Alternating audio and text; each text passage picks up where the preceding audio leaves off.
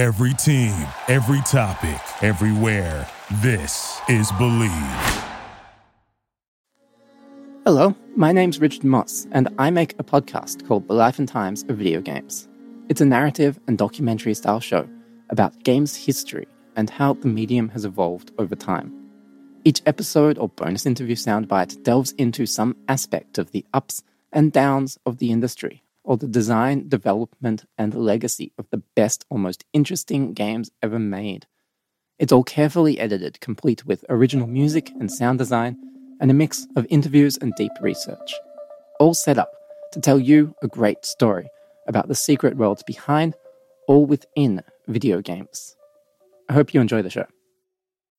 This show is part of the RetroZap.com podcast network.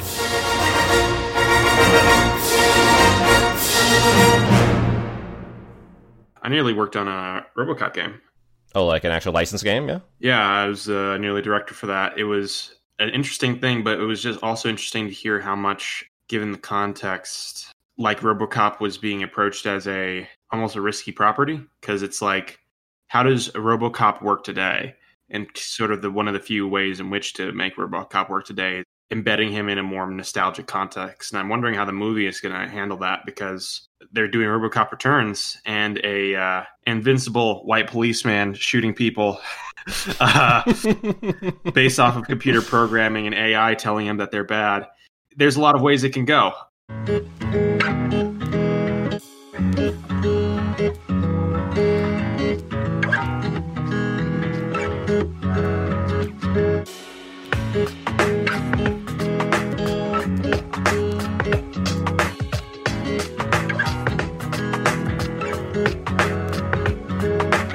What's up, Argonauts, and welcome to another episode of Arcast Mini. This is Arcast Mini number 42. I am your host, David Gilton, and with me is a very special guest. Uh, so, with me here is Xalavier Nelson Jr. of Strange Scaffolds. So how's it going there, Xalavier? Uh, I'm doing well. How are you? All right, considering the state of the world that we're in. Um, a little bit odd time to be uh, to be hashtag making content. Yeah, yeah. I guess we can make that the hashtag for sure. to try to like, I guess like distract ourselves a little bit because I mean, I, you know, I'm sure like as as uh, as like the same thing for you. I mean, like a lot of like what's going on in the world right now with the you know with the protests and all that. It's just kind of like kind of taking over pretty much our consciousness. So uh, at the very least, uh, we can go into like video games and into like accomplishments uh, certainly that you've made so far and uh, what you have coming out, which is very exciting to like distract us from all that at the moment. So, um, so I figure uh, we'll actually start off uh, from from like the very beginning actually with you. So, what were like the games that you played growing up that influenced your approach to game design? A really diverse mix of stuff. I stumbled on the quote unquote abandonware community pretty pretty early before I realized that a lot of that abandonware is actually just old games that people ripped from GOG and stuck on a website that looked like it was from the 90s. Yeah. so I had this balance of, you know, playing big budget stuff uh, as well as getting this pretty precise hit of unusual influences based off of just a patchwork of whatever I could find. I'm as influenced by, or more so influenced by uh, the LucasArts shooter Outlaw mm. than I am, you know, Halo. So intentionally building up a diverse experience of what games can be and what they can mean uh, was very important to me from an early age, uh, and I'm really glad, especially now with how many different things I work on and and how many capacities I exist as a creator. I'm now extremely thankful that I had that focus so early. Yeah, totally. I mean, like that certainly seems to reflect with like a lot of your early work, which I had to look into, and I was just blown away with like you know just how creative uh, that they are, and uh, you know very creative titles as well. So uh, you've previously worked on games such as Mr. Bucket Told Me to, Hypnospace Outlaw, and an airport for aliens currently run by dogs. so yeah, those those those are some of the most recent ones too. When you go back really really early, All Hail the Spider God, my my first game ever was super influenced by Planescape Torment. I had just finished playing Planescape Torment. It blew my mind and the idea of what a narrative can be and how it can be structured. It planted the seeds that in many ways I'm still following today in terms of questioning what does it mean to influence a player? What does it mean to have a player journey? What does it mean to allow the, someone's progression through a story to be influenced not by you know selecting something on a level select screen or by putting points into a charisma tree, but in uh, reflecting back everything that they do and the attitudes they bring to the world. That's mm. still something I do professionally today. It's wild. Yeah, I mean, like, that's definitely building on like the fact that you are um, that you know that you are like a narrative designer, really, like through um, through like a lot of your games, and certainly like uh, at least like kind of like telling the stories like in these games that uh, are otherwise like very just kind of like out there ideas for sure. Like even in the, in the indie gaming scene. Uh, so like, what can you tell us? I guess like as far as like you know, again, like some of the influences, I guess, with like say like Mr. Bucket told me to, because I know that's like part of the, um, I think it's called like the Dread X collection. Is that right? Yep, the Dread X collection.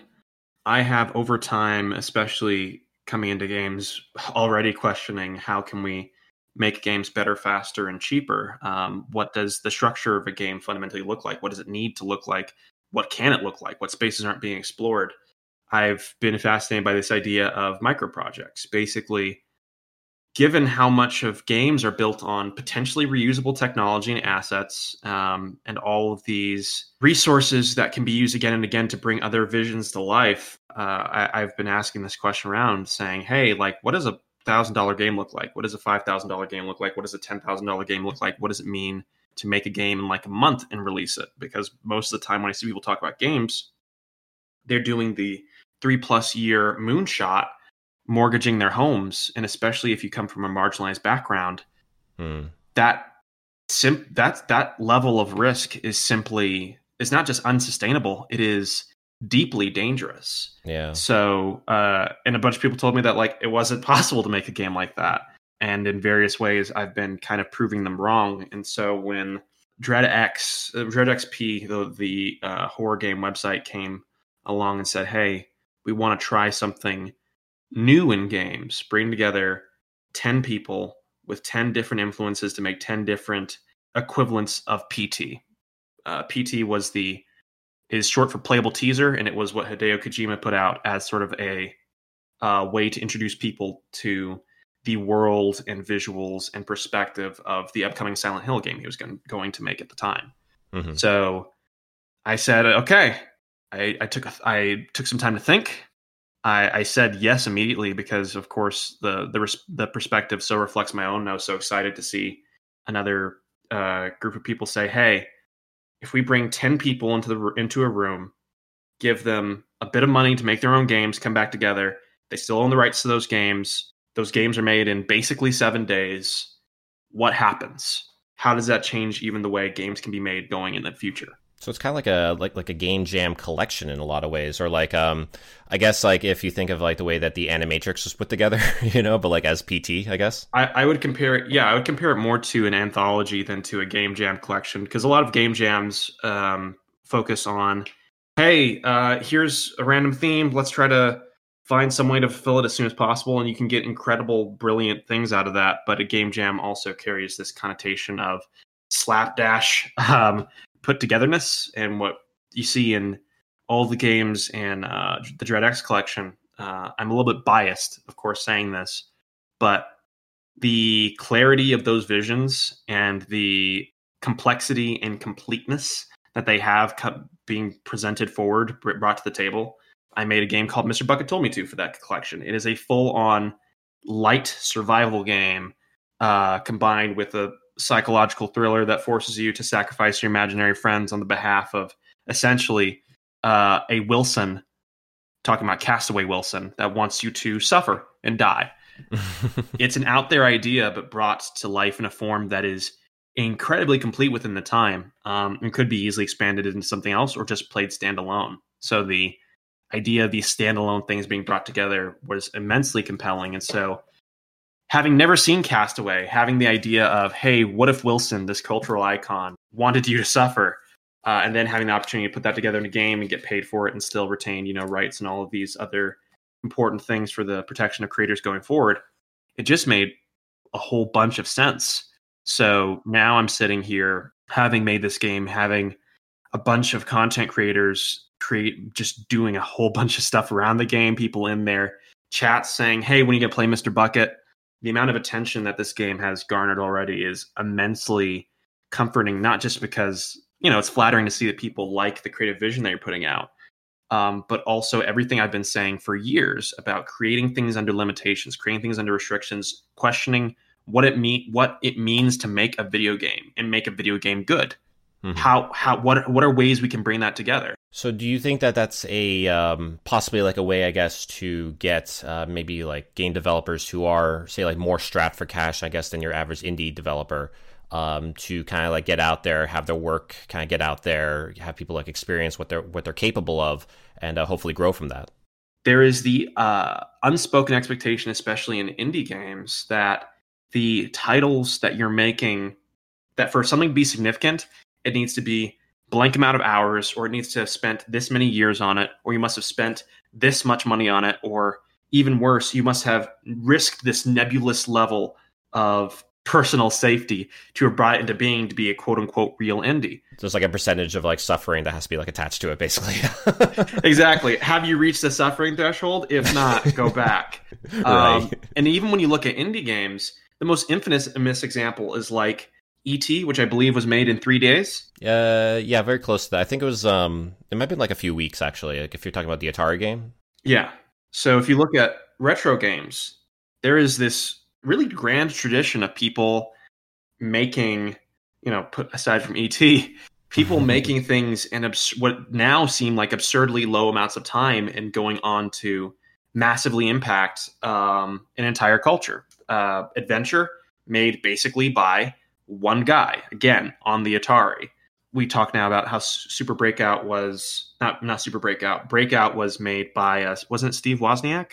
I believe so. Or at least the the boards were optimized by him. People creating things under very tight constraints very quickly or with a limited longevity and just continuing to put new visions out into the world and growing very rapidly is a model that has largely been abandoned or at least has had a significantly reduced desirability in the culture surrounding video games.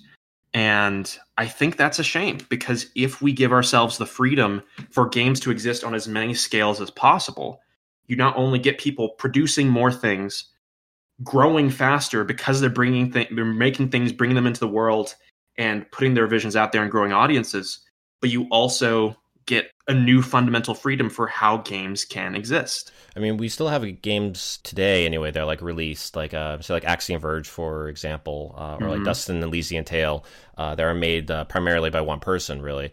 Um, so do you not, I guess, like see that as um, I guess as, a, as like a model that's like sustainable in today's gaming uh, game design environment, or is that just kind of like meant the I, I guess like the uh, way at least anyway with like the Dread X collection, just kind of like a way to uh, hopefully circumvent that and kind of make it easier for those people who might see that path as being the only way for them.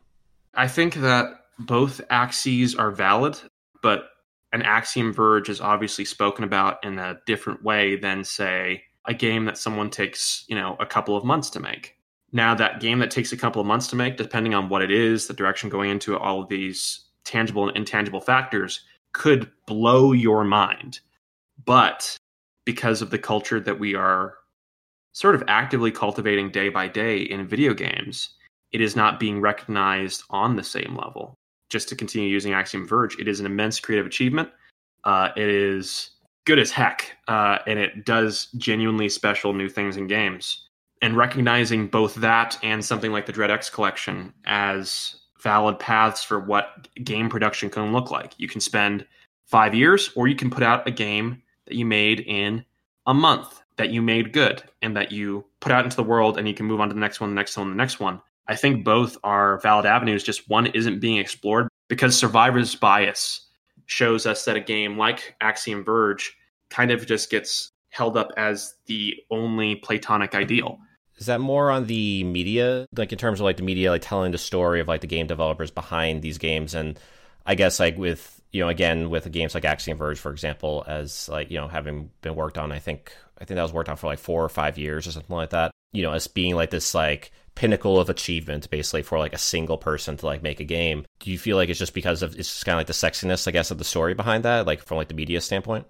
I mean you can trace back that idea back to indie game the movie and beyond we are compelled by the idea of singular creative voices overcoming difficulty to achieve a stellar creative goal. hmm The projects shown in Indie Game the Movie, Fez, Braid, Super Meat Boy, those are all incredibly valid and impressive creative achievements. Um, they deserve every bit of the press they got. But when you hear enough of those stories, you do sort of get this entrenched cultural attitude over time of what is valid, what is the way. Like a jadedness.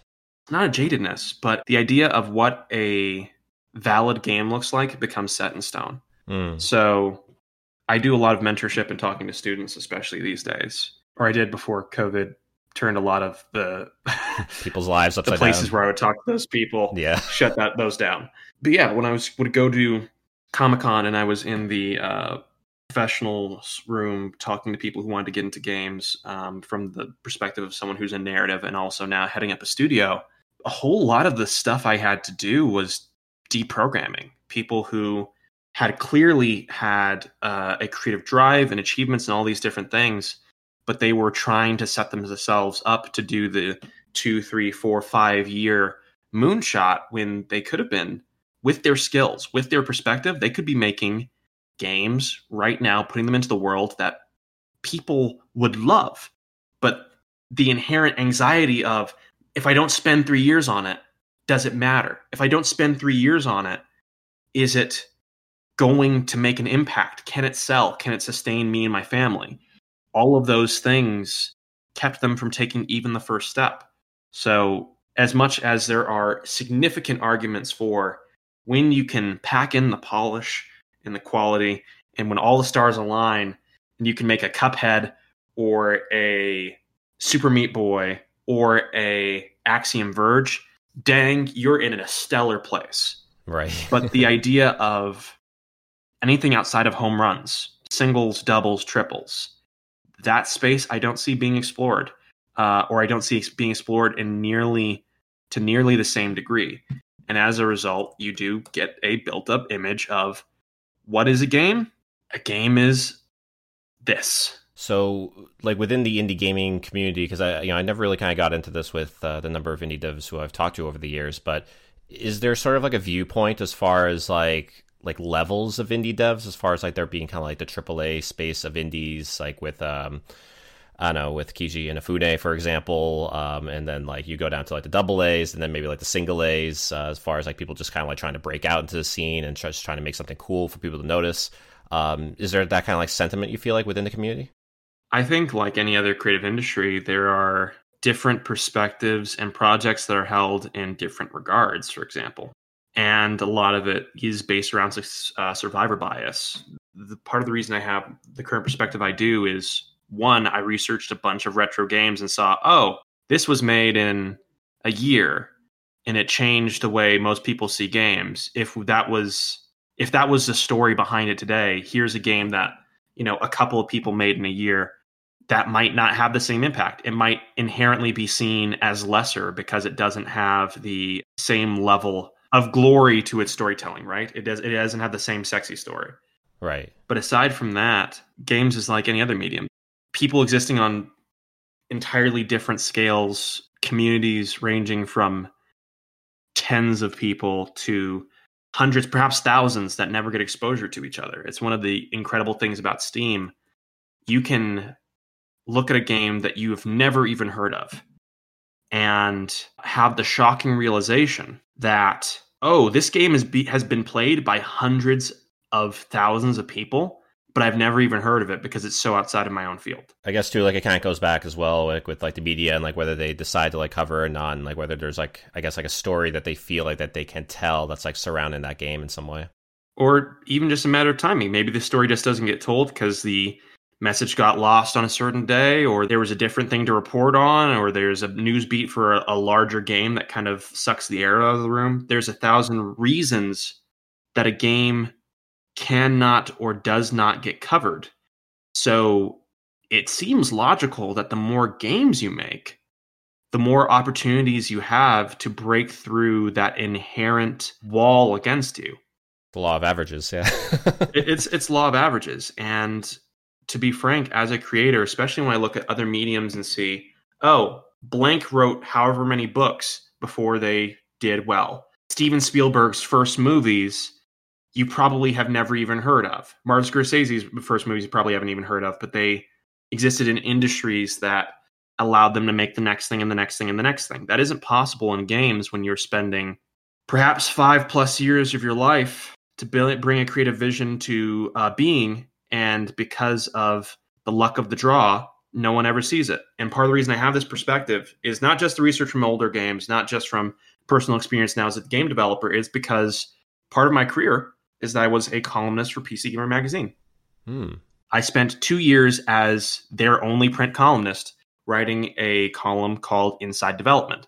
And every month, I would talk to a whole bunch of independent and AAA developers, people from all across the spectrum, people who made games years ago, some of your favorite uh, retro names. And I simply asked them, hey, how do dialogue systems work? How do cameras work? How does lighting work? These fundamental things we take for granted in games, what does it take for them to actually be made? It turns out it's all terrifying and it's all hard. And especially when you are exposed for two years to the cumulative stories of all of the people who can't speak otherwise for legal reasons or because they aren't going to get noticed or heard when you just get when you are just when you just hear over and over again for two years how games come to be when they don't come to be what are the simple obstacles that prevent them from being made in the first place it radically changes your perspective i would probably have a different perspective on game development if i hadn't had that experience but having heard those stories having heard so much heartbreak that again could not be legally shared or could not be personally shared or would affect someone's career if it was uh, turned into a headline. I cannot, in good conscience, recommend production cycles or attitudes towards development that don't give people as many chances to succeed and have a sustainable, successful career as possible.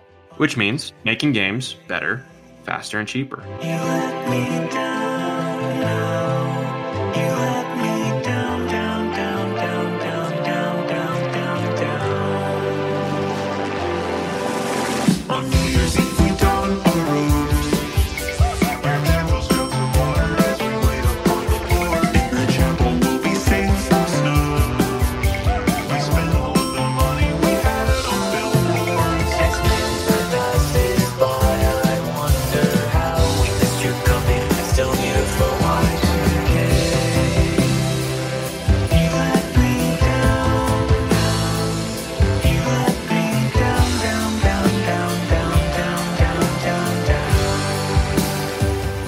Another game that you're actually working on right now, which got a lot of people's attention, is Skatebird.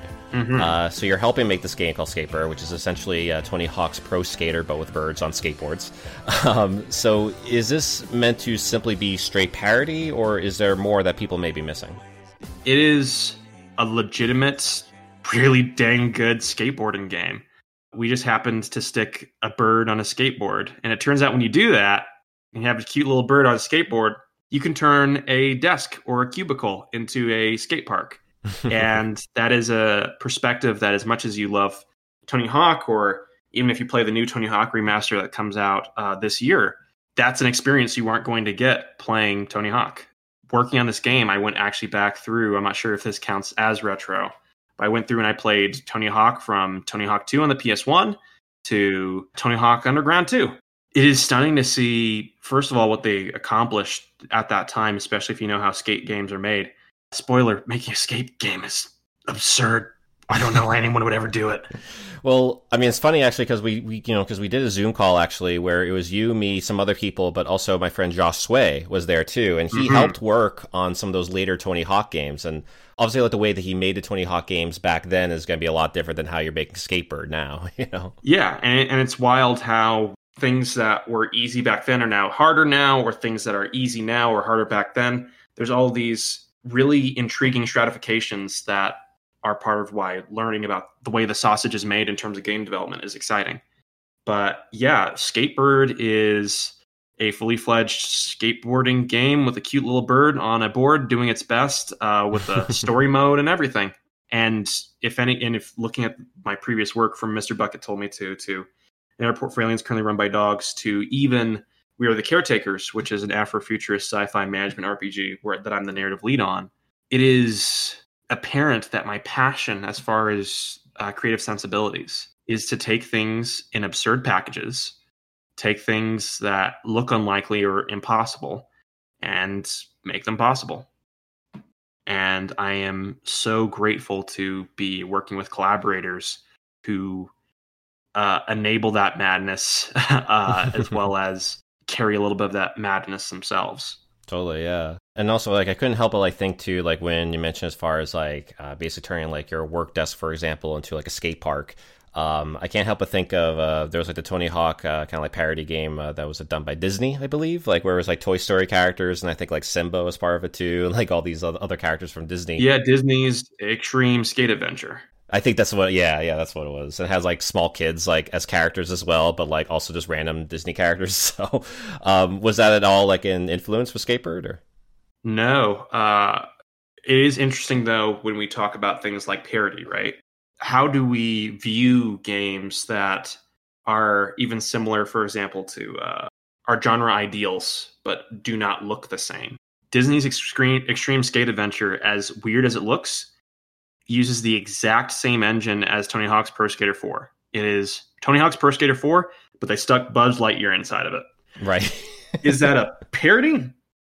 I'm not sure, but I think that if we open up the boundary of what it means for a game to be valid, whether it looks weird or whether it uh, is weird or whether it does not match our expectations of what something in this form should look like, we get all of these strange opportunities as well as legitimate opportunities to look at how this has actually been done in the past. Right. Uh, and is conti- continues to be done today in forms that otherwise wouldn't uh, be seen. Would that be more up to the gaming public, like gaming fans, like just gamers in general, to kind of like, I guess, like decide that whether something's like too odd to like even approach, or whether it's just odd enough, like where when they start playing it, they're like, oh, this is like one of my favorite games ever.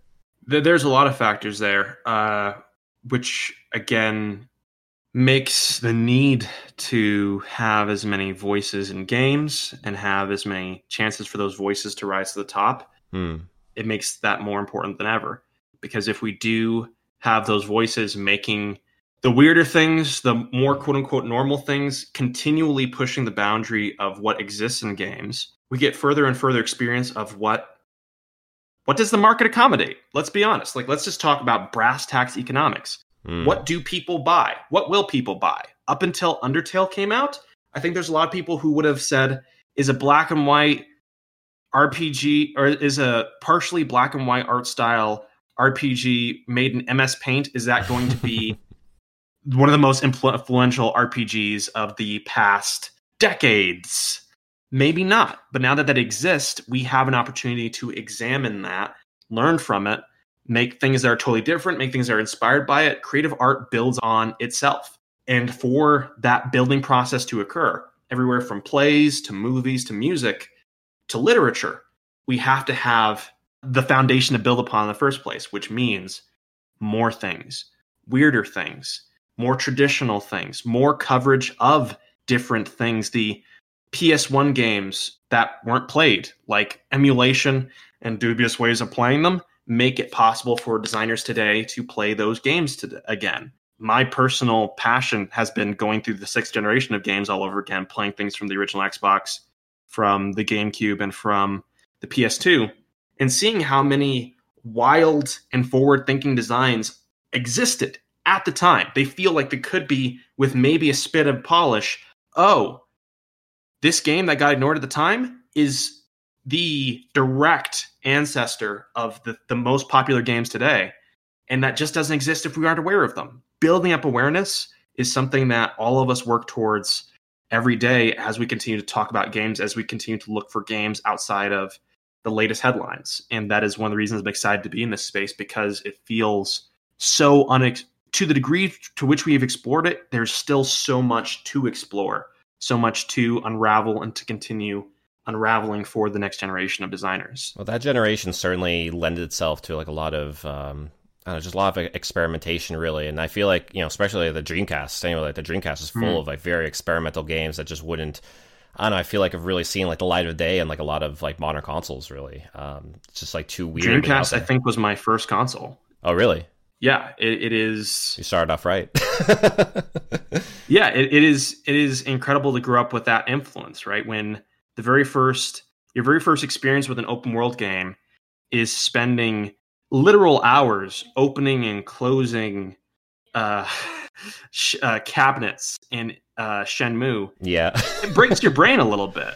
Totally. And the more we can make games of all eras accessible and playable today, this is one reason I massively support and appreciate uh, the push of Microsoft to make the Xbox platform uh, more and more backwards compatible. The more opportunity we have to grow, because quite simply, our opportunity, our sorry, our history is not being continually erased if that occurs. So it's kind of looking and, back to look forward, basically. Yeah. Yeah, and without it, I mean, even going back to the NES, SNES days and the uh, jump between generations, the tidal wave of games that get left behind every generation, and then the cumulative effect, the exponential effect as that happens, as the next console comes out, as the next console comes out, as the next console comes out, as PC drivers change and make them inaccessible, it means that the game that could inspire someone's entire career potentially already exists and is simply not available. That that person's career won't exist because that game doesn't exist. That spark that lights a fire, and I'm passionate to see that change. Mm. So just to kind of go back to uh, Skatebird real quick, uh, you mentioned before about like the story mode that you're working on for that, which uh, mm-hmm. definitely has me very intrigued. Um, now, obviously, you can't like say too much about it, but what can you tell us about the story mode for Skatebird? I can say it's deeply influenced by the Tony Hawk games, obviously, when they started to get story modes. Mm, I think it was Underground, right? I think starting with four, you started to get um, stories and little characters existing in the open world that you would accept quests from, and then do the quests, and you'd have neat little dialogue and things change in level and so on. So on that level, uh, Tony uh, Skatebird is inspired by those sorts of influences and the narrative perspective of having a deeply kind perspective on what it means to uh, pursue a goal. You are a bird on a skateboard. You are not positioned for uh, success necessarily, but you keep trying. You build relationships with other people you find ways to continually do better and be better. And uh, it feels real good to be making a game that carries that message that is inherently about falling off of a board, doing a little birdie scream, getting right back on it, and doing your best. Uh, because it's what we do as creators every day. Totally. Yeah, it's very relatable in that sense for sure. Hashtag relatable. Exactly. uh, so I guess to transition from that, then, uh, and there's like, uh, you know, this is basically the last question I have for you. As a black game designer yourself, how do you feel the games that you've worked on represent you and your voice? As a black game designer who has continued to exist and to move, to, to quote unquote move up through the medium, which is a, a rare and privileged position, which I'm very thankful for, it becomes more and more. How do I put this? it becomes more and more apparent that the way to continue existing is to be seen outside of the bounds of your color. Mm. I, I encounter this a lot as a journalist as well. If you are the journalist who's always the black journalist writing about black games or intersections with race or so on, you can get in through doors that might otherwise be closed because you can be like, hey, I know about this because I've written about this before. Also, I'm black. Please, right. please let me write about this important topic. Like the token writer in that sense, yeah. You will get you will get pigeonholed. It will get hard to address anything outside of that. And when you need to go for a staff position, having an army of black articles and not being the person who was put in a position to cover the latest update on Fortnite, for example, mm-hmm. it takes away your mobility in some regards. So over time, I'd say with my race and even with my faith as a Christian, I have taken significant steps to self express through worlds that have nothing to do with me. Hmm. But I've also made a concerted effort over time to be in positions where I can be more than the uh, creator of color or the creator of faith. and it's what, part of the reason I'm so thankful to have worked on things like Hypnospace Outlaw and Skatebird, games of those scales that have nothing to do with my color. It's just the fact that I do really, really good work, and I'm working on yet another wild thing and making it both feasible and extremely good with extremely good teams either behind me or working alongside me that personally allows me to feel like I have more of a, of a voice to even address topics of race or faith or things that are personally relevant to my identity. Because if I can exist outside of it, then I can express inside of it even more clearly, relatably, and nuanced I want to find another last word with Lee, but it's it's hard to think of one. Yeah, totally, totally. Um, I mean, yeah, I, guess, I, guess that's like a good, um, just like life lesson, I guess in general for anyone like looking to uh, just kind of like expand on whatever career path that they go on. Really, is to kind of like show that you're capable of everything right from the get go, and then when you know when slash if you do move up, then you can kind of get more into the weeds and almost like kind of show that you're that you know they obviously you have like a specialization in something but other people already know that you're capable of everything else. Yeah. It, it is good to be one thing I, I laser focused on early in my career was to be as broad as possible. So after making some twine stuff with all hail the spider god and screw bear and so on the next game i worked on was actually a immersive sim take on buffy the vampire slayer called slayer shock i loved playing it it had nothing to do with my race. I can see in the seeds of making that game themes and ideas and uh, design principles that I still follow today. And it's also just felt real dang good. I, I got to exist. I got to just be a creator, and that. And it turns out when you have nuanced capability and nuanced perspectives, and you speak to something that doesn't seem like that same ability as, as a parent, it means you can actually bring more depth to material. It, it, it creates a sense of faith in your ability to get stuff done. And sometimes that faith is what keeps you going when you're making a video game. Totally. Yeah, yeah. Makes sense. Uh, all right, Xalavier, thank you very much for uh, for sharing all that and just being like part of the show. Honestly, it was a real pleasure to, to speak with you. Uh, where can people go in order to find you online? So I'm Xalavier Nelson Jr. You can find me at at Rit Nelson on Twitter. Uh, I have a Patreon uh, for an airport aliens currently run by dogs, where you can get your dog added to the files of the game before it launches. And when events are a thing again, uh, I, I go to game events. Feel free to say hi. Totally, yeah. We'll have to like grab like a beer sometime and like you know actually be able to talk in person because it, it was an absolute pleasure like to be able to speak with you during like the Zoom calls that we've had and um, mm. yeah, it's, it's, just too bad obviously with the state of the world like how how you know how we can't get together in that sense. But you know, hopefully when things uh, normalize uh, later, we'll be able to do that. If you'd like to send us any feedback, opinions, retro games, or topics for us to cover, or anything at all really, you can email us at artcast at retrozap.com and be sure to check out RetroZap.com for all sorts of other amazing podcasts. It's your home away from home if you're crazy about Star Wars, Animaniacs, or pop culture in general. There's also us with Artcast, so be sure to find us on iTunes to subscribe, give us five stars, and tell your neighbors. We're also on Spotify, Stitcher, and Google Play Music, so there's absolutely no reason to not follow another retro gaming podcast. And uh, if you want to find Artcast on Twitter, we are at Arc Podcast. Same thing Facebook, facebook.com slash Arc Podcast. And you can find me on Twitter and Instagram at The Guilty Man. And yeah, that is Artcast Mini number 42 in the books. And until next time, keep it retro. He often perches on a dead branch over a stream. He's watching for fish. If he has no luck at one watch post, he will fly to another watching for fish. He's watching for fish.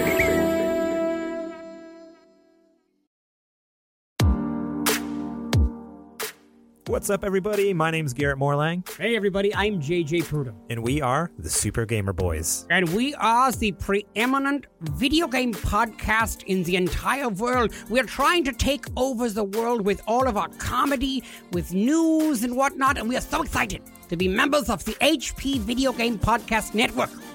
Yes, we bring you uh, all the news you want to know every week. We bring you movie reviews, game reviews, uh, and all the goofs you want to hear. So come check us out every Wednesday on your favorite podcast service.